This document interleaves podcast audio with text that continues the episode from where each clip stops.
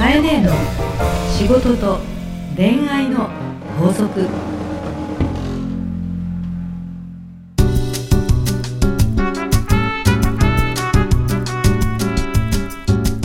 番組ナビゲーターのナグーです。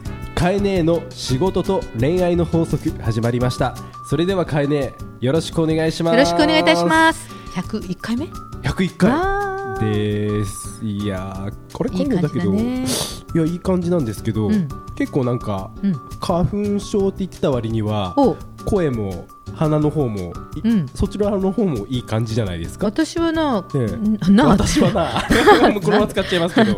私は 今年不思議なほど来てないんだけど、はい。ナグ前回も今回もやっぱりかなりひどそうだけど、いやまだ鼻声ですよね、うん。でカエネに、うん。あなた絶対花粉症よって言われて、うんうんうん。あそうですよねみたいなことで、うん。病院行ったの？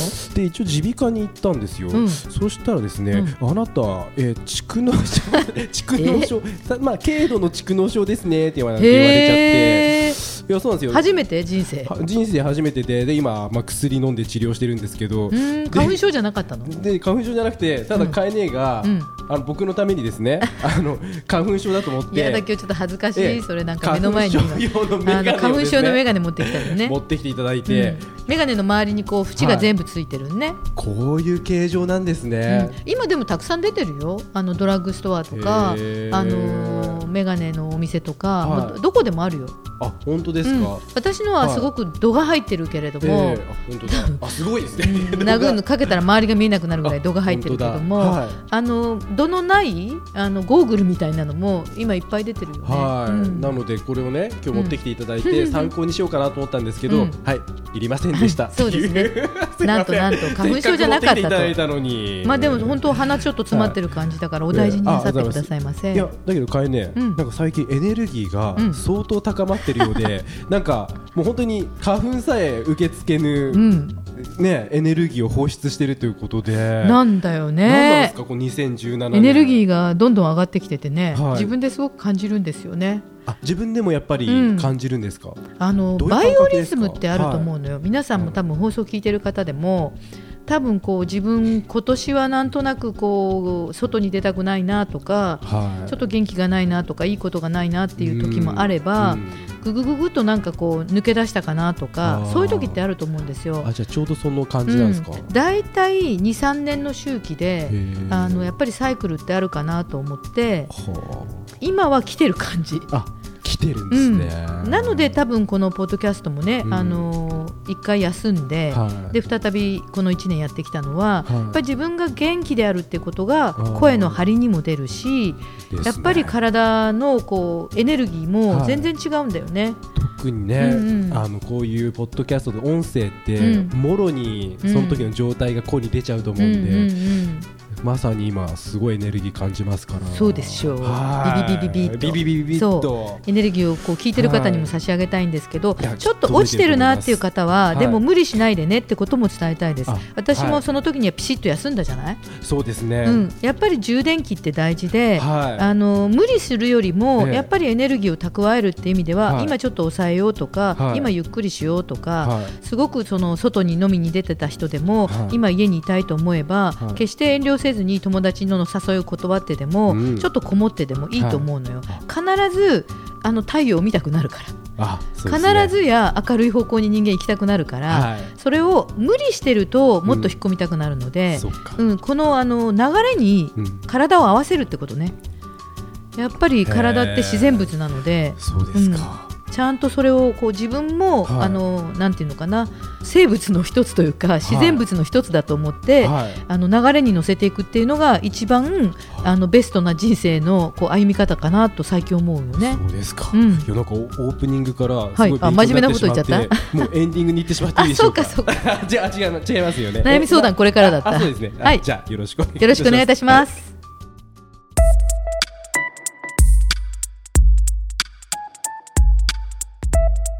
さあ、えー今日も皆さんから届いたうん。メッセージをご紹介していきます、ポッドキャストネーム考える男くんから、うん。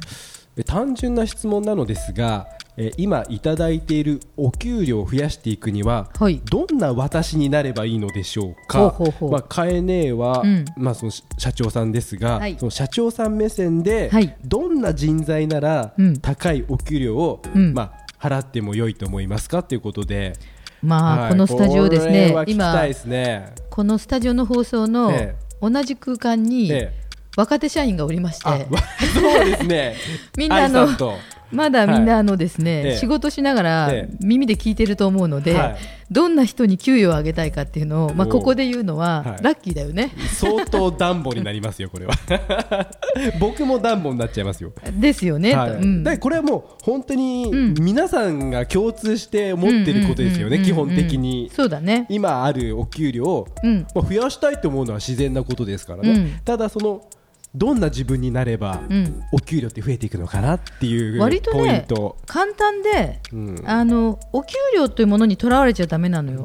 例えば自分が友達と喋ってる時に、はい。こいつとは一生友達でいたいなって思うやつと、はい。こいつとは付き合いたくないなって思うやつのは発言ってはい。共通してるんだよね。い、共通してる、うん、でこれははお給料の問題ではなくて人間のコミュニケーションの問題でこいつとだとなんかはい。自分がこう上がっていけるなとかモチベーションが上がるなとかはい。面白いな楽しいなって思える人は結果としてビジネスっていうのは、はい。し商売とか給料とかビジネスっていうのは上がっていくっていうと変だけど給料上げたい単語使ってるでしょ、はい。つまりは上がっていくっていうことはステップアップしていくってことだから、はい。あの会話をしていて、うん。開いていくとか上がっていくっていう感じを与える人間になることなのよ。あそれそを閉じていくとか下げていくとかやめていくっていうタイプの人は、どんどん給料が落ちる。もしくは上がれない、あーそうか、うん、もうすごくシンプルで、ええ。あの友達と話していてもなんかお前これどやったら面白いよなって言ったらこれってさやめた方がいいんじゃないかとあかー。これって無理だよなっていう。そういわゆる閉じる言葉って私言うんだけども、はい。あの投げた球に対して、はい。えそれって面白そうじゃんって一回受け止めてから、はい。でもそれって難しそうだからやるならどうやってやるか、はい。っていうとなんか無理なようなことを投げたんだけども、はい。なんとなくやる道探そうぜっていう会話をしてると、はい。会話が盛り上がってくるわけ。そうですね、うん、それがなんとなくこうこれって面白くないかって言ったらでもここの料理ってまずいんだよなとかうん。なんかこれって楽しいよなって言ったらはい。でもこういうことがあったよなっていうふううにん。一え回あの盛り上げてくれればいいのにはい。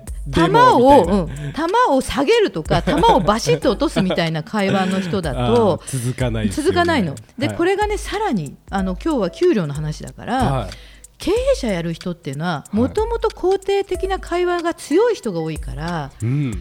あの成長性でだって自分の給料を我が道で開いていって 我が道で稼いでってでそれを人の分も稼いでって組織にしていくっていうタイプっていうことはうん。もともと人よりもこうあの開拓の力とかありますうん。ね、エネルギーが強いわけじゃない？ね。じゃあもともとエネルギーが強いタイプの人に向かって、はいね、普通の友達レベルでは否定してる会話よりも肯定力が高いのでい、ね、うん。そうするとそういう人に向かってはガンガンガンガン上げてる人に対しては下げてるともっとあの否定に取られちゃうわけよ。うんうん。まあだから結局その友はルイを呼ぶじゃないですけど、うんうん。えいいのか？友はルイを。うん、ルイは友を呼ぶし、ルイはルイを呼ぶ。でねも、まあいろいろあるんですけどね。ますけはい。まあ、だから、うん。やっぱりカエネも自分を上げてくれる人とか、そう。やっぱそういう人とかお付き合いしたいし、大事にしたいし。いや特に経営者はそういう人とじゃないとうん。時間の無駄、もうそこまでになっちゃいますから。いや本当そうなのよ、何かに向かってやろうって思ってる時に、否定に対することへの説得や説明の時間がロス、ああそうですね、うんそれぐらいな、あのタイプの人が多いってことを知っとかないと、あのベースは給料上げたいんですってことだから、給料上げてくれる立場にいる人はのい。タイプを見るはい。ともともと自分よりエネルギーが開いていく人たちが多いのであの言語をね、はい。一旦無理かなと思っても、はいあなるほど。面白そうですねって受け止めてから、それでも、うん。この場合はこうですねって一旦ねう受け取るっていうね。受け取るっていうだから最初の一声を肯定で入ったか否定で入ったかではいもう給料が決まります。僕決まっちゃいますうんうんね、まあ、だけど結構否定から入る人多いと思いますね、なんでこんなみたいな、ね、だから圧倒的に給料が大きく伸びない人の人口の方が多いと思うのよ、まあそうですね、今。それはどうしてもそうなるから、給料が上がるポストの人の数の方が少ない、あの下が多くてピラミッドっていうことで、はい、上に給料が上がる人の数が絞られていくっていうのはそういうことなんですよ。そういうことなん肯です、ね、定思考とか肯定発言を先にできる人の数の方が少ない。そうもともと難しいってことなんだよね。はい、よくわかりましたね。はい。ぜひみんなね、はい。あのまず相手の発言に肯定の第一声から入る、はい、そしてやるためにどうするかっていうことの会話に持っていけるようにししていけば、はい。相手がこいつとやるんだったら面白いなとか、はい。こいつとだったらできるかもしれないなとか、うんうんなんかこいつと付き合ってたら俺の人生も明るくなるかもみたいな。運ん気持ってきそうなやつだな風になってほしいなと思います。まあだから本当にシンプルっちゃシンプルですね。そうシンプルなの。はい、うんうん。わかりました。ではかえね、はい。今週のかえねの法則をお願いします。はい。成長する人とは肯定から入り開き言葉で対話する人カエネの仕事と恋愛の法則。